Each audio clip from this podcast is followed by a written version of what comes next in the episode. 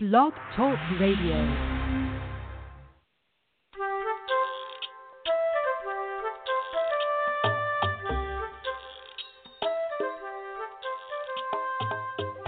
Hello, I'm Laura Mize, pediatric speech language pathologist, and welcome to Teach Me to Talk the podcast. Today is a milestone show. Not a milestone in the number per se, it's show number 290 in case you're interested in that. But we are finishing up, and this is the important part. We are finishing up this series that we have worked on the entire year. So it's show number 16 or so, 16 or 17 in this series, the 11 skills a toddler must use before words emerge. And let me say something that I'm not sure that I've said before. It really doesn't matter how old a kid is if they're not talking. These are the pre-verbal skills. These are the prerequisite skills. So in case you're listening and you just happen to pick the show as your first ever listen to the podcast and you're thinking toddlers, you know, my kid is 4 and not talking or my kid is six and not talking or whatever your particular circumstance happens to be. These skills hold true because they're based on a child's development or developmental age, not a chronological age or not the age he is according to his birthday. So I wanted to mention that in case I haven't uh, said that in this series. But today we are finishing this series of shows with a final summary so that we can wrap our heads around everything that we've talked about. And then, more importantly, I want to tell you exactly how I think about this information and then how I incorporate these pieces with late talking toddlers when I am designing an initial treatment plan. And that's what this is so important for. But let me let me give you another little caveat. if you think, oh, I, th- my kid has been in therapy six months and she's talking about initial treatment plans, or if you're a therapist and you think, well, I got to wait till I start over with the kid for this, we've already been doing some other stuff. No, no, no, no, no, you don't. This information that we've talked about in the series, again, is applicable no matter how old the kid is and no matter where he is in the process of therapy if words have not emerged yet. So even if he's been in therapy a year and you are really scratching your head as a mom or dad and thinking, what is going on? I thought this was going to be faster. I am frustrated with the length of time. Or as a therapist, hey, let me just say, we think that too. we get just as concerned when there's a child on our caseloads, or I hope we do. I know I do. When uh, they're not making progress. And that's kind of what can keep us up at night. So these skills are useful for any child who's not talking. And again, for useful, I mean, first you're going to look at the skill and then you're going to figure out does this child that I'm thinking about right now have this skill or not? And we'll talk about kind of those qualitative differences at the end of the show with is this skill completely absent, is it emerging, or is it mastered, and why that's important. We'll be looking at that, but you're, you're not only going to want to know if he has a skill or not, but what to do about it. Now, again, this is a wrap up show. We've already revisited or visited the what to do about it piece. We are not going to do that today, but I'm hoping as you listen to this show today, since it's a wrap up, if you're a therapist and you're thinking about several children on a caseload, it might be a little jog to your memory to say, hey, that's where this kid is, and that's the missing piece here. Let me go back and listen to that show. Let me go back and see if there are any ideas that I have not incorporated yet. Let me see if there's something else that I can share with mom or dad that will really open the door for that kid to make progress. So you can certainly use this information today, not getting the specifics of how we work on each particular skill, but it might remind you to go back and pay attention and that that again might be some kid's missing piece of the puzzle with why he or she is not making progress yet. Now remember, we're going to run through this list of skills to to again refresh our memories because it's been a long time in this series and I know most of you are not looking at a list at teachmetotalk.com um, or anything that you might have done yourself to kind of keep up with what these skills are. Most of you are probably driving in the car between visits or exercising or cleaning or doing whatever it is that you do when you listen to the podcast. So let's we're going to run through the list just to again make sure that we all remember what these 11 skills are. Now, these are all foundational skills, and we've talked, we've used this word a lot, a prerequisite, so it has to come before we can reasonably expect a child to begin to use first words communicatively, meaning that he's going to use words to let you know what he wants, words to answer questions, all of those different speech acts that we think about as a speech language pathologist. As a parent, you might think about that as how a kid uses language. What are his functions? What are his purposes? So again, we know that there are children who are echolalic, who are who are saying words and who are just imitating to imitate. And hey, that is not a bad skill. Kids need to be doing that in this continuum as well. Actually, I think it's skill number nine that we talked about. But we're talking about how we get kids to the point where they can really use their words. And as SLPs, we think about that and we call that pragmatic. So, language use. How does a kid really meaningfully and purposefully talk? How does he how does he use his little words? And so, again, let me just say, the skills that we're talking about kind of get us there. They're all pointing toward using first words.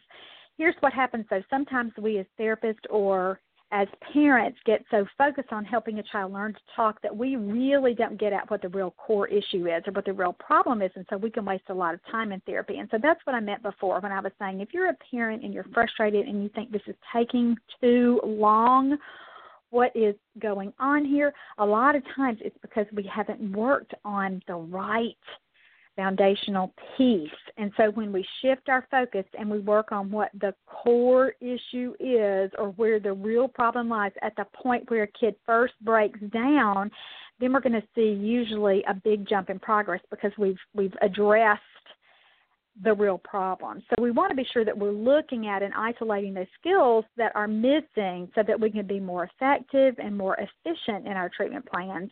And and this series or this list of skills really allows you to take a sequential, logical, practical look at whatever's hindering that expressive language piece. And by expressive language, I mean what a kid words, gestures, anything he uses to let you know or to express what his intentions or his reasons or his message is. Now, again, let me say when we're when a kid is missing not just one of these skills, but let's say you're looking at this list of 11, and I've gotten some emails from parents like this. They'll say, "My kid has eight of these. What should I do?" Work on the three that are missing. All right, so that that's what we're doing here. And they'll say, or he has nine or ten, and then I'll email back and say, let's talk about how established these skills are. And sometimes they'll say, oh, I've just started to see these three or four little skills. Some of these are brand new. You've got to nurture these skills. You've got to work on them for a while. And again, we'll talk about that at the end of the show when we talk about absent, emerging, and mastered and what that really, really means. We have to move all of these skills toward a mastery level, again, before we can reasonably expect that a child would be talking. So uh, I wanted to be sure that I said that again. So let's look at the list. Let's revisit these 11 skills responds to events in the environment was number one. And remember that's just a child's ability to react to incoming sensory information so things that he can see he can hear he can touch he can hold he can manipulate. And remember this is kind of the the the beginnings where we look at all kids newborns early infancy children should be attaining this skill. Number two was response to people and again, that's the social interaction piece.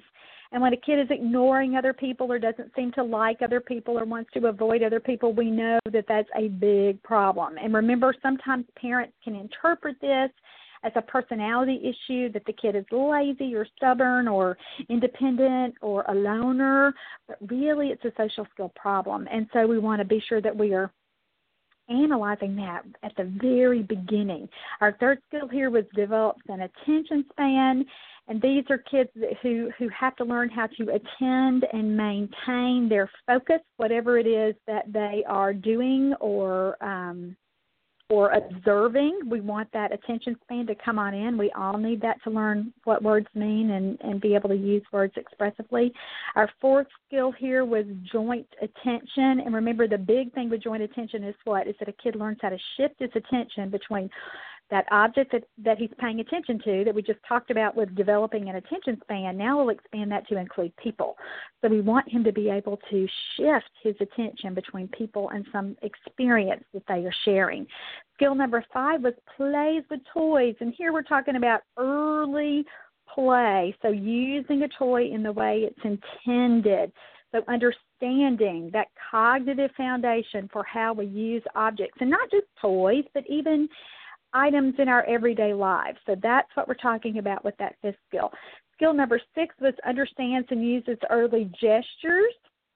And remember, gestures are nonverbal communication, and so that's a super, super important skill and gestures would be that that beginning of expressive communication too but you have to have the receptive piece first understanding that first and we talked about how important those little gestures are when we did our show about that and that certainly is a step toward talking because it's learning how to communicate and so even if a kid's not using his mouth to do that yet with words we still want him to be able to figure out with his little body how to convey a message. So that's why skill number six is so important. Number seven, this is the beginning of receptive language, which understands early words and follows simple directions. And remember, kids have to understand words before they can really use words. And that's a real distinction that speech language pathologists need to be making on teams with children. A lot of times, and, and, and let me just say, some children will have a learning style that they have to say the word and then they learn what it means. But usually, for most of us, and in typical language development, we understand words before we use words. And remember, we always go back and look at the reason that we say that and the justification for believing that and defending that position, you know, in a die-hard way to other disciplines who may not think about language in that way and you know who you are if I, if you if you get that. Understanding comes first. Cognition really is important in language development and certainly cognition we looked at it back with play although i didn't really talk about that today but play how a kid learns how to how objects work and how he remembers that and then how he goes on to incorporate that object into his his so how he plays or how he uses an object, that tells you a lot about cognition too.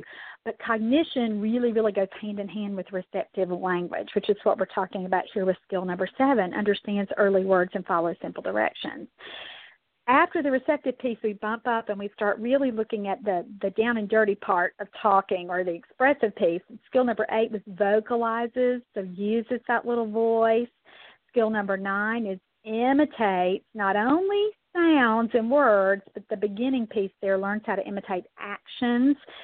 Uh, skill 10 was a, a, a, higher level skill, 10 and 11 that we've talked about in the last couple of weeks. Skill number 10 is initiates interaction with you, and then skill number 11 is uh, participates in turn taking. So that's really the responding piece. And remember, I said in those two shows some people will talk about responding first and some will talk about initiating first. And boy, did I go back and forth when I was thinking, you know, this list is not, it, it's sequential in a general term or general sense of the word. But then when we go back and look, you know, should we put responding first to skill number 10 or turn taking is skill 10 and then 11 be initiating? I went back and forth with that. So as an SLP, you know that in typical language development, so many of these skills are coming in all at one time. And again, that that's what makes a kid a typical language learner. Our little guys with delays often plateau or they'll have and by plateau, I mean they stay at the same place for a long oh, time, and you are thinking this is taking forever, but they'll have long periods of plateau. Some kids who are late talkers will actually have splinter skills. They may have some things that are well beyond the scope of this initial list, yet they're missing some of these foundational pieces, and that would really explain a gap in their language development, or that would explain, uh, let's say they may have just a few little core vocabulary words or even a few little phrases, but they can't get beyond that. And again, it looks abnormal to you in that you're thinking, I have had other children with the same kinds of vocabulary or what would appear to be the same general kind of problem yet they go on and make progress, yet this little guy is continuing to struggle.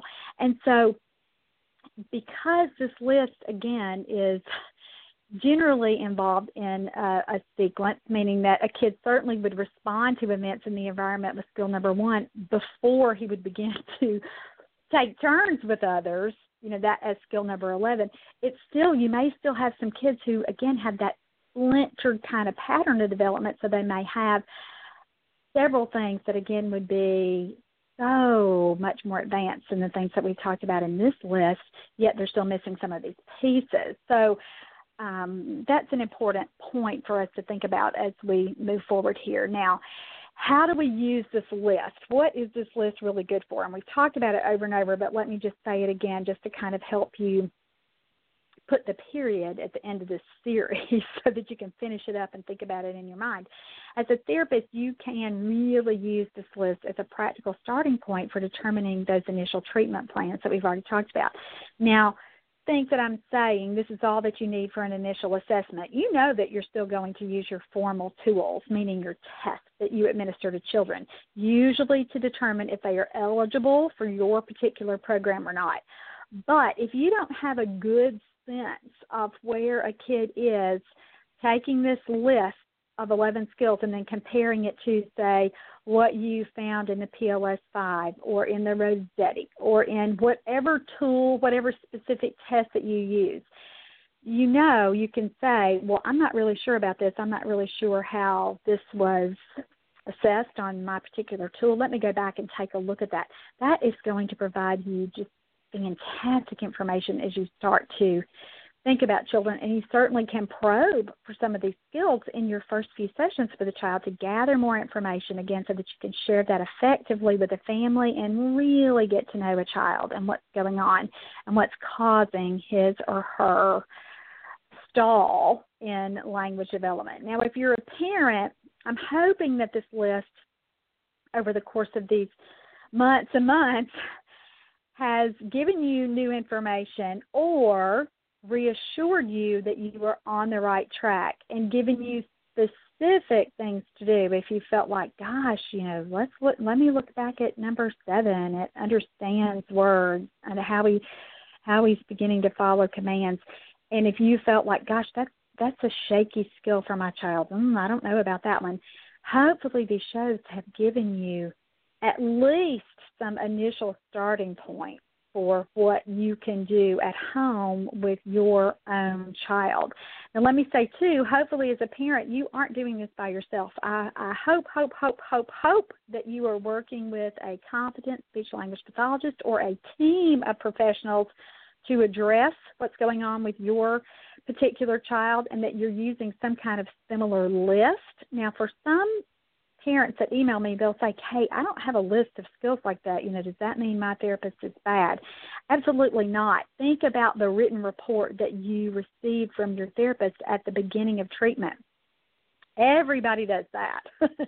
Every agency and program will give you some sort of written results from your child's assessment with them or how therapy's going. So it might be that IFSP, that individualized family service plan, if you are in an early state early intervention program.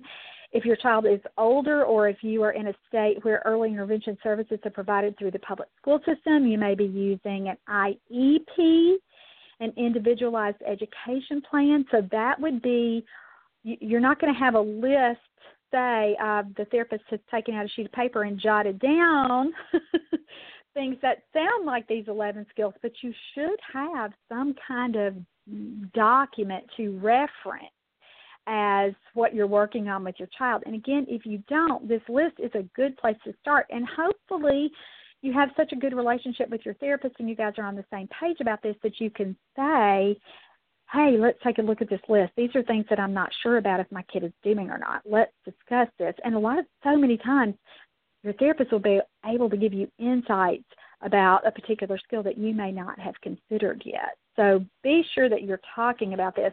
And let me just say too, if your child is not in therapy, I just oh, I beg you to do that.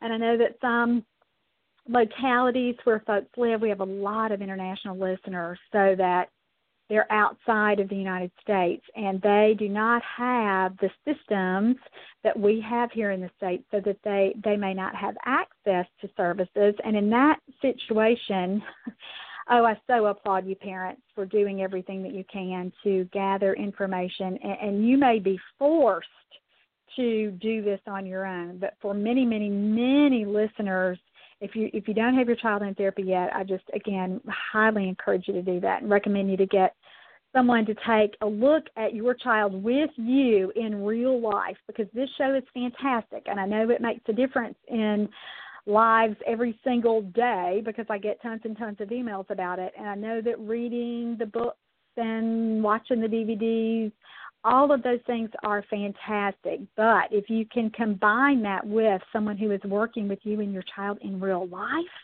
then you know that you're going more likely to get optimal results.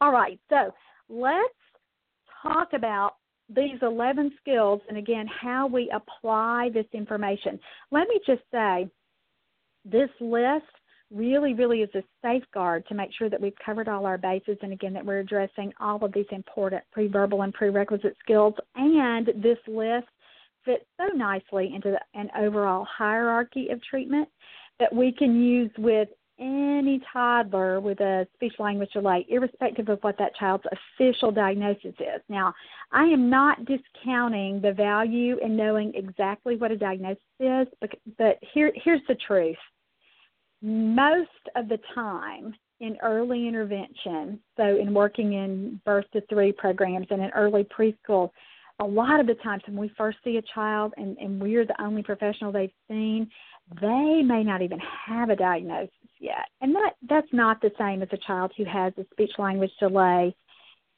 due to a physical issue that he or she might have already been diagnosed with, perhaps even at birth, like cerebral palsy, down syndrome something that you would consider in conjunction with or or kind of the the big diagnosis the medical diagnosis.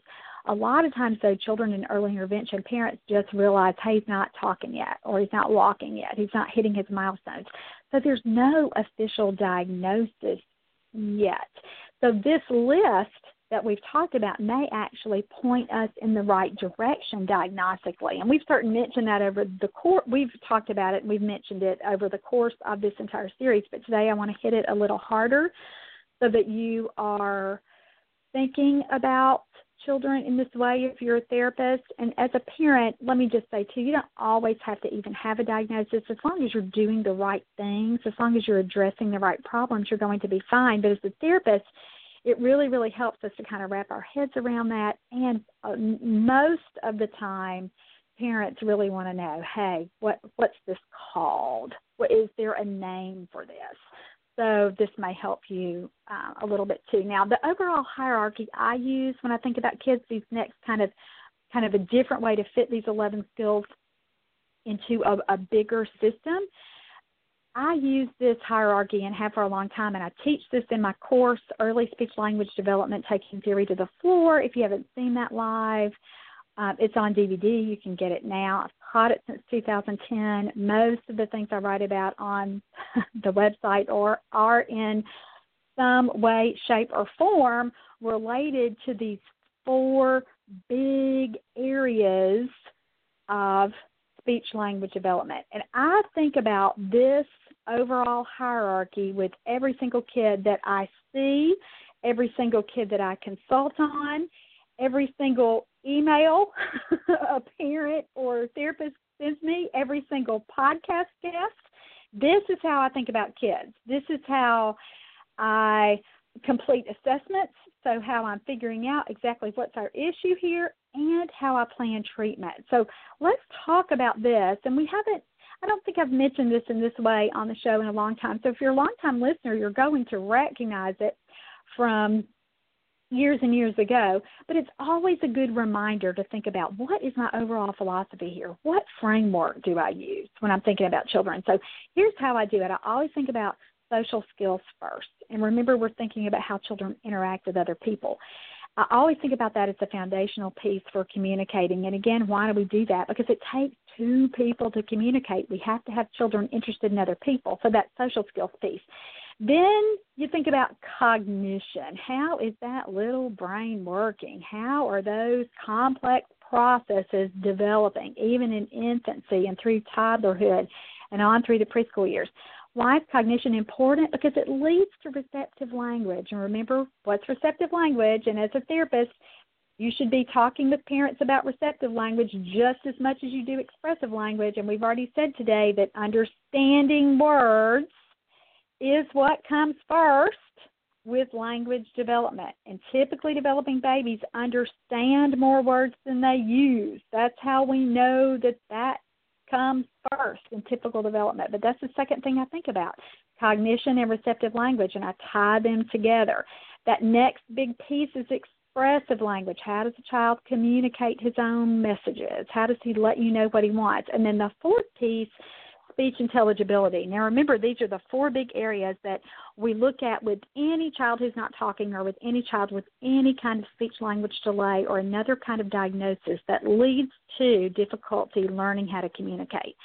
So, there's nothing particularly original about this framework. It's just a different way to kind of pull it together, and you are getting that same information from your the initial assessments that you're administering but you may not organize those results in this way so that you can plan logical, sequential, and effective plans for intervention. And remember, we've already said that the 11 skills that we've talked about over this series really help us do that to think about children logically and sequentially, but they also really fit so nicely into this hierarchy with social skills, cognitive development, uh, receptive language development, expressive language development. And so, again, that hierarchy or that sequence really, really works well.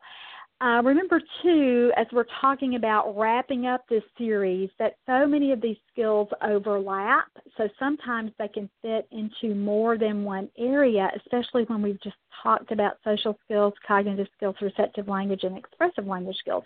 And so this is what I want to do right now. I want to run through this list of 11 skills again, and let's talk about where they fit in that social, cognitive, receptive, expressive piece how they fit into that framework rather so that you can think about kids in this way as well. And I do want to mention that diagnostic piece that I promised you that I would talk about today. So let's talk about this first skill beginnings of um, responding to events in the environment. So, but that's the beginning of cognition, all right? So, responding to events in the environment. So, what happens when a baby isn't routinely responding, or a toddler? You're thinking about a toddler on your caseload, and again, it doesn't matter chronologically what his age is. We're looking at his developmental markers. So, when a kid isn't routinely responding, and we know that there's nothing really identified with a sensory limitation, meaning that his he can hear, he his vision is expected to be normal. Those kinds of things. When we when there's not a sensory limitation that's already been identified, but he's still not responding to events in the environment, we always need to think about cognition there.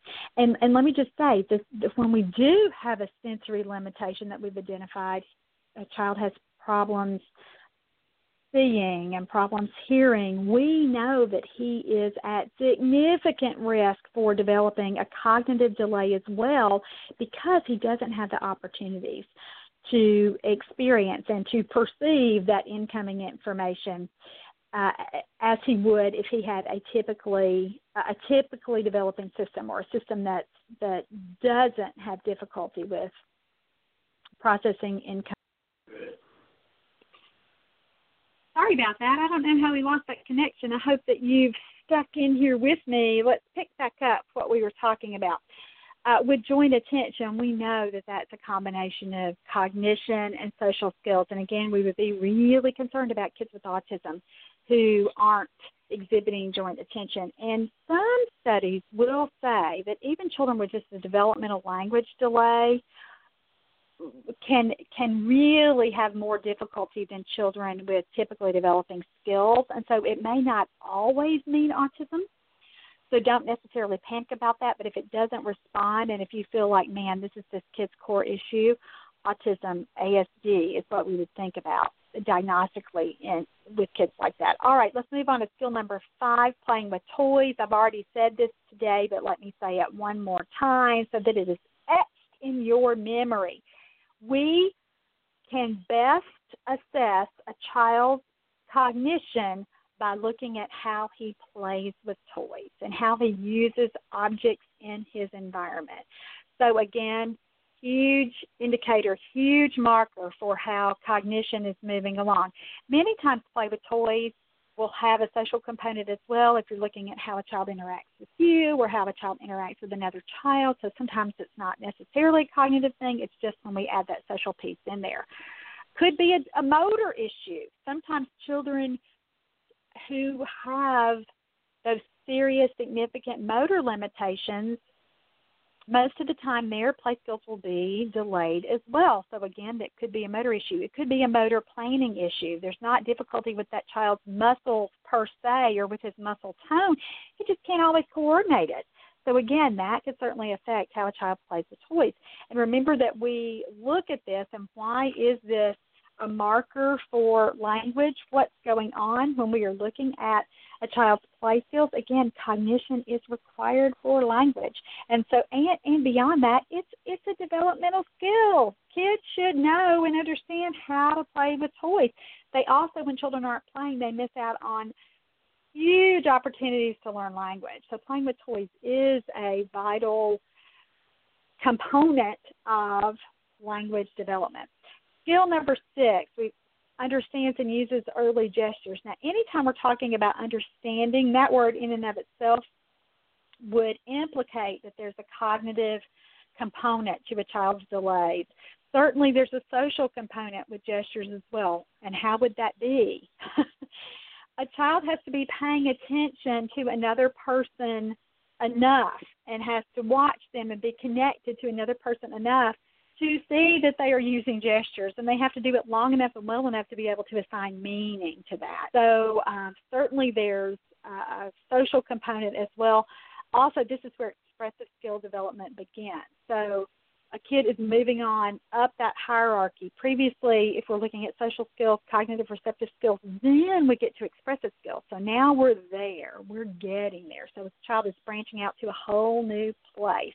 And so when we have kids who don't understand and use early gestures, what can we think about that diagnostically? Well, it could be any of those things we talked about. Could be a cognitive issue, meaning the child is not symbolic yet, and we talked a lot about that back on the show, uh, on the show where we uh, teased out all of these issues with understands and uses early gestures, and we talked a lot about how to get that symbolic development going and we tied that back to understanding words. Words are symbols so we know that that's really important. It could be that it's the social skill that we've already talked about. Kids don't pay attention enough to other people. It could be that it's just that nonverbal communication piece which again is a core deficit of children with autism.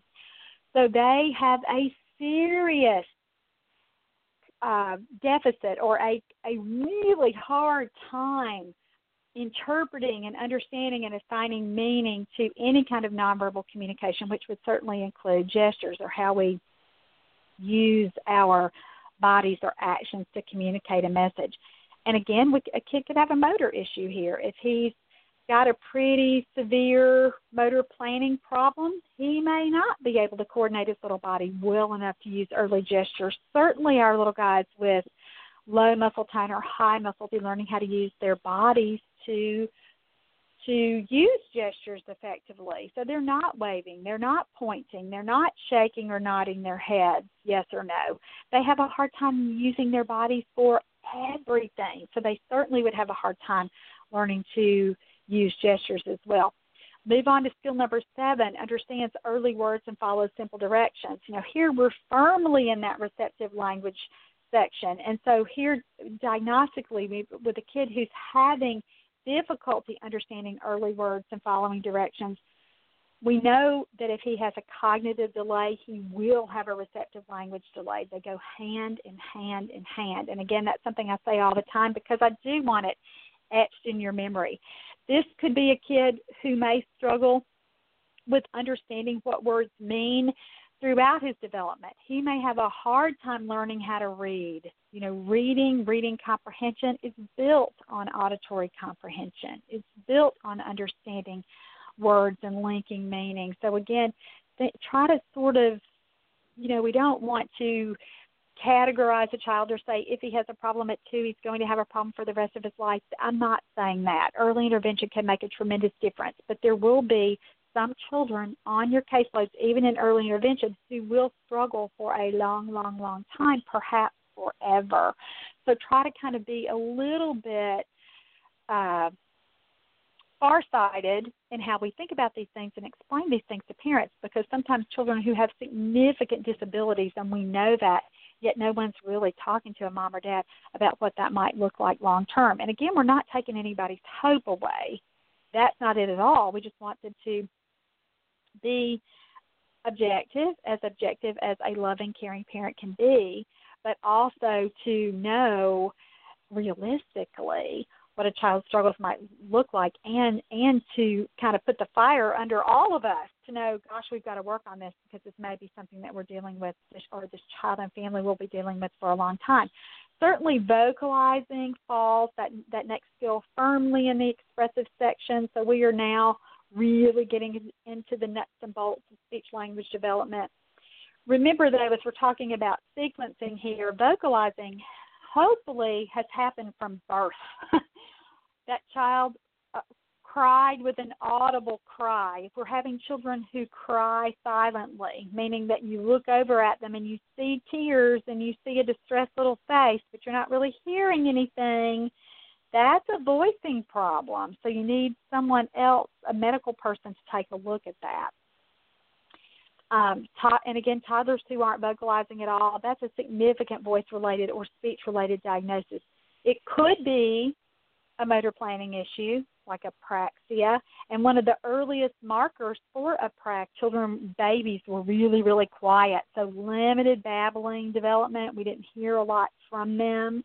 Uh, but certainly vocalizing is something that has already happened that would that happened way back in one of those first few skills, but it's not listed uh, on my list until later because we want parents to focus on these other things first. But in pra- uh, practical terms, a child has to be able to vocalize and use his voice before we hear words. So that's that's why it's right there and why it might seem a teeny bit out of sequence, but certainly it's our, our chief issue that we're looking at when we're looking at a late talker. Can he produce a voice?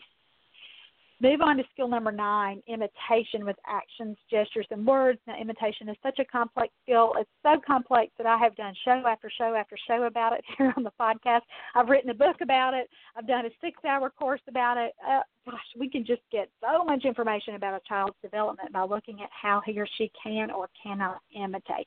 We do think about this primarily as an expressive skill. So, again, we're fitting all of these 11 skills into that general overall hierarchy here.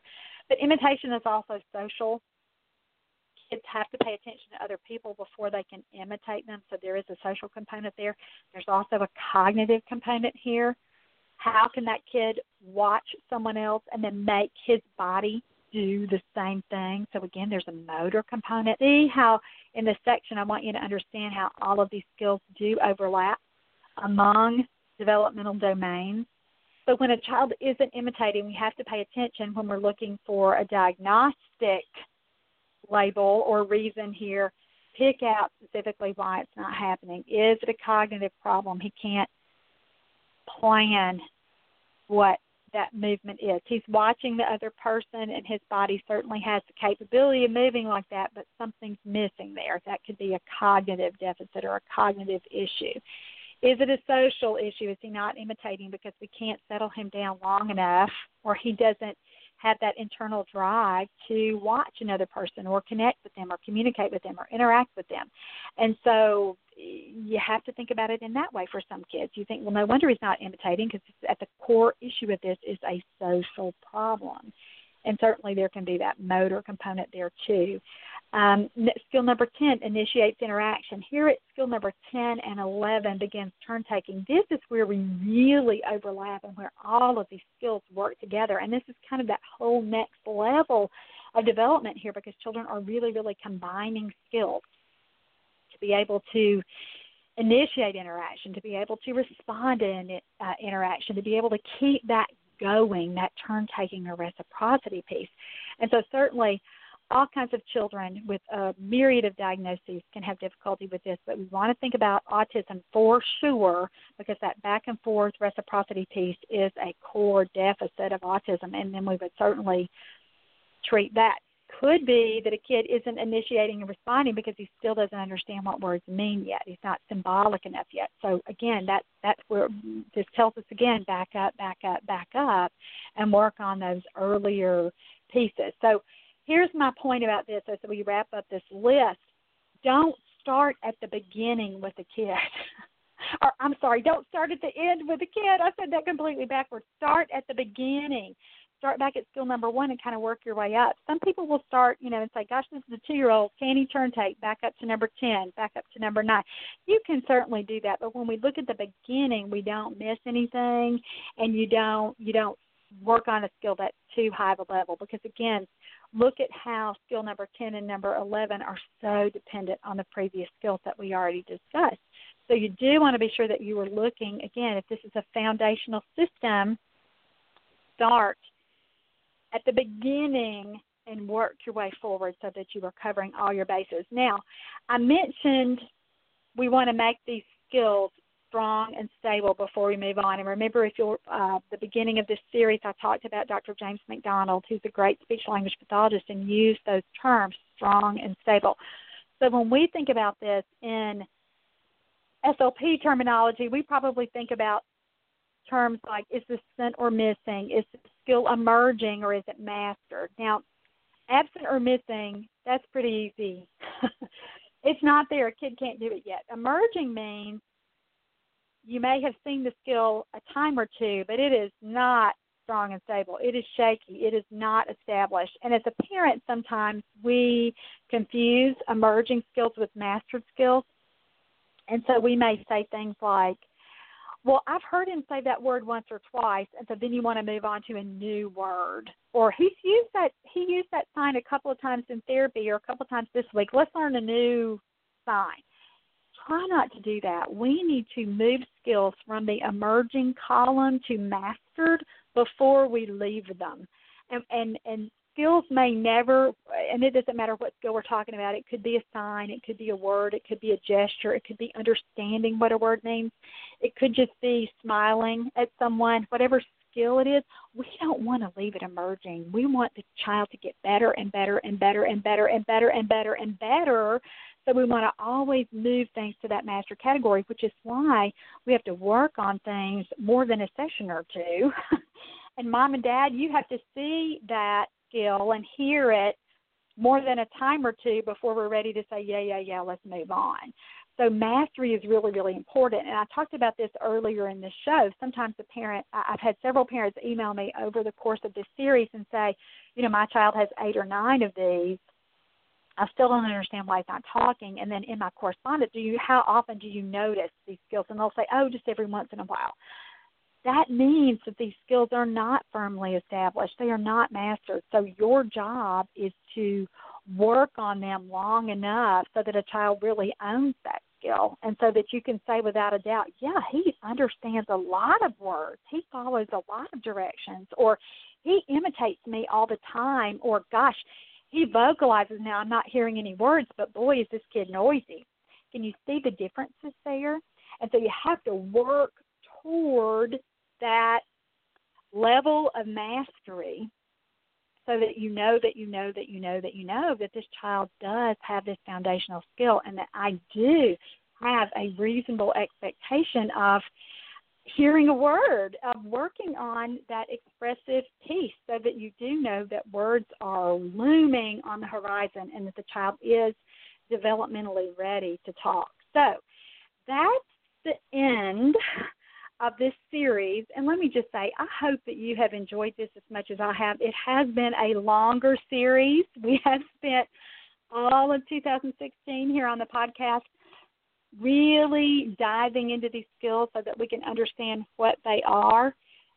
It's helped me grow tremendously as a therapist not only in how I work with children, but how I explain these skills to parents. And I think a lot of times that's what's missing.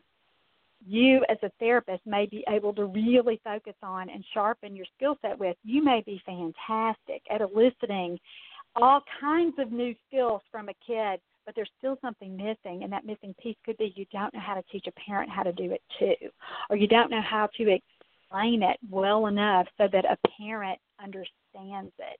And so that what I think this series is the, the main value in this series is being able to take these skills and not only know what to do about it, so how to facilitate that child learning the new skill and gaining the new skill, but how to make his parents understand how to do it too, and even more important than that, to make his parents understand why it's important so that they get, oh my goodness, he has to have all 11 of these things coming in. They have to be pretty well established before I really can expect him to talk. And so, again, that's our missing piece a lot of times as therapists is that we don't spend enough time really making sure that parents understand. We think, well, they're watching me.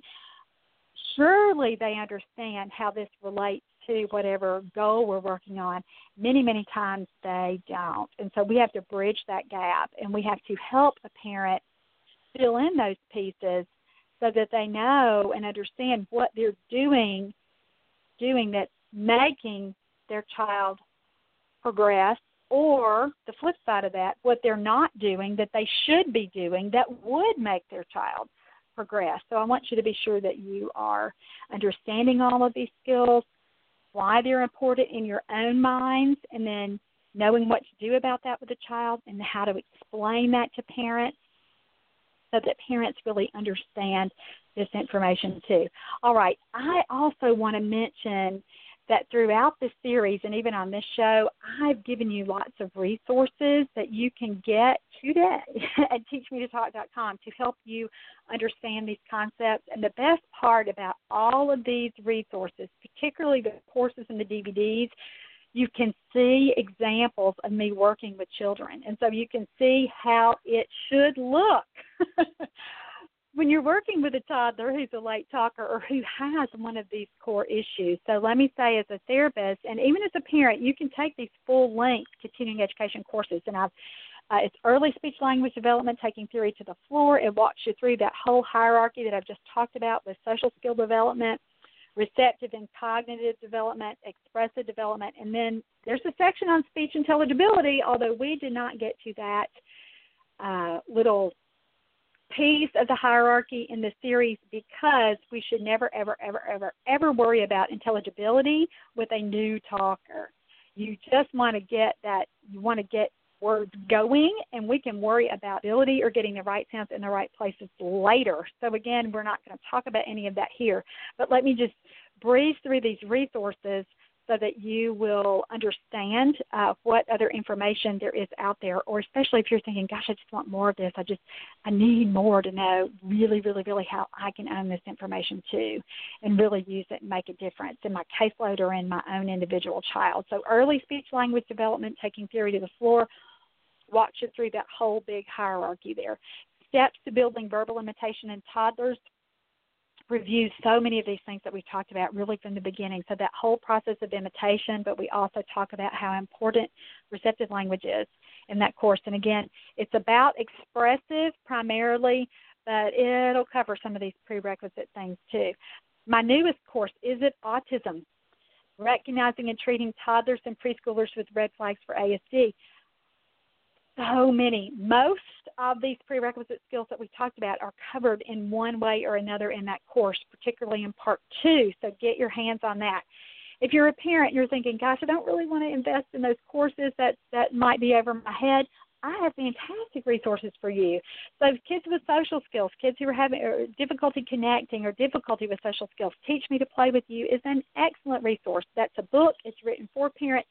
So easy to use many times therapists use uh, the activities and teach me to play with you and then copy those pages for parents and give that to them. That's their homework. That's their written plan. So a great, great resource.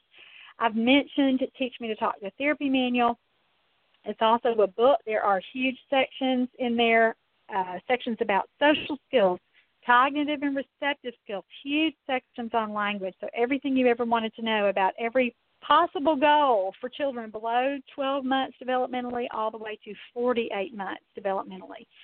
Listen and Obey 1 and 2 are DVDs that you can see a lot of these strategies, particularly regarding receptive language.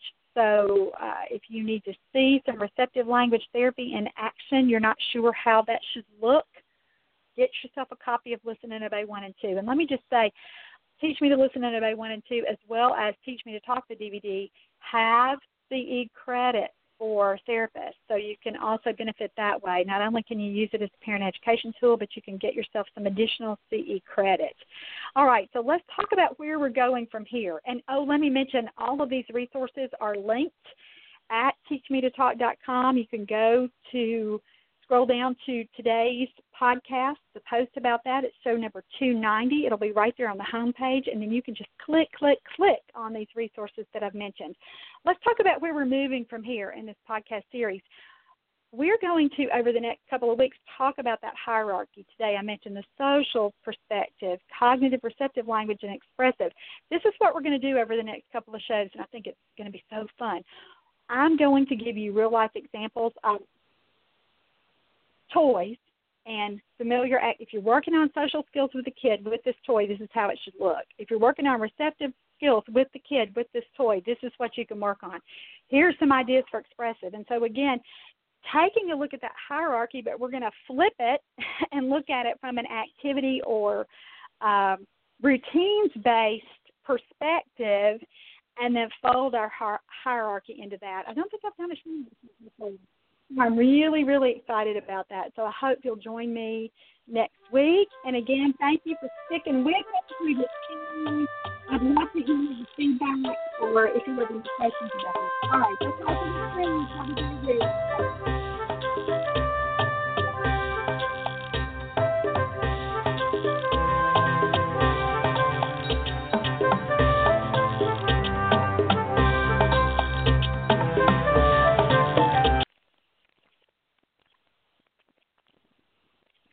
day. Lucky Land slots, you can get lucky just about anywhere. Dearly beloved, we are gathered here today to. Has anyone seen the bride and groom?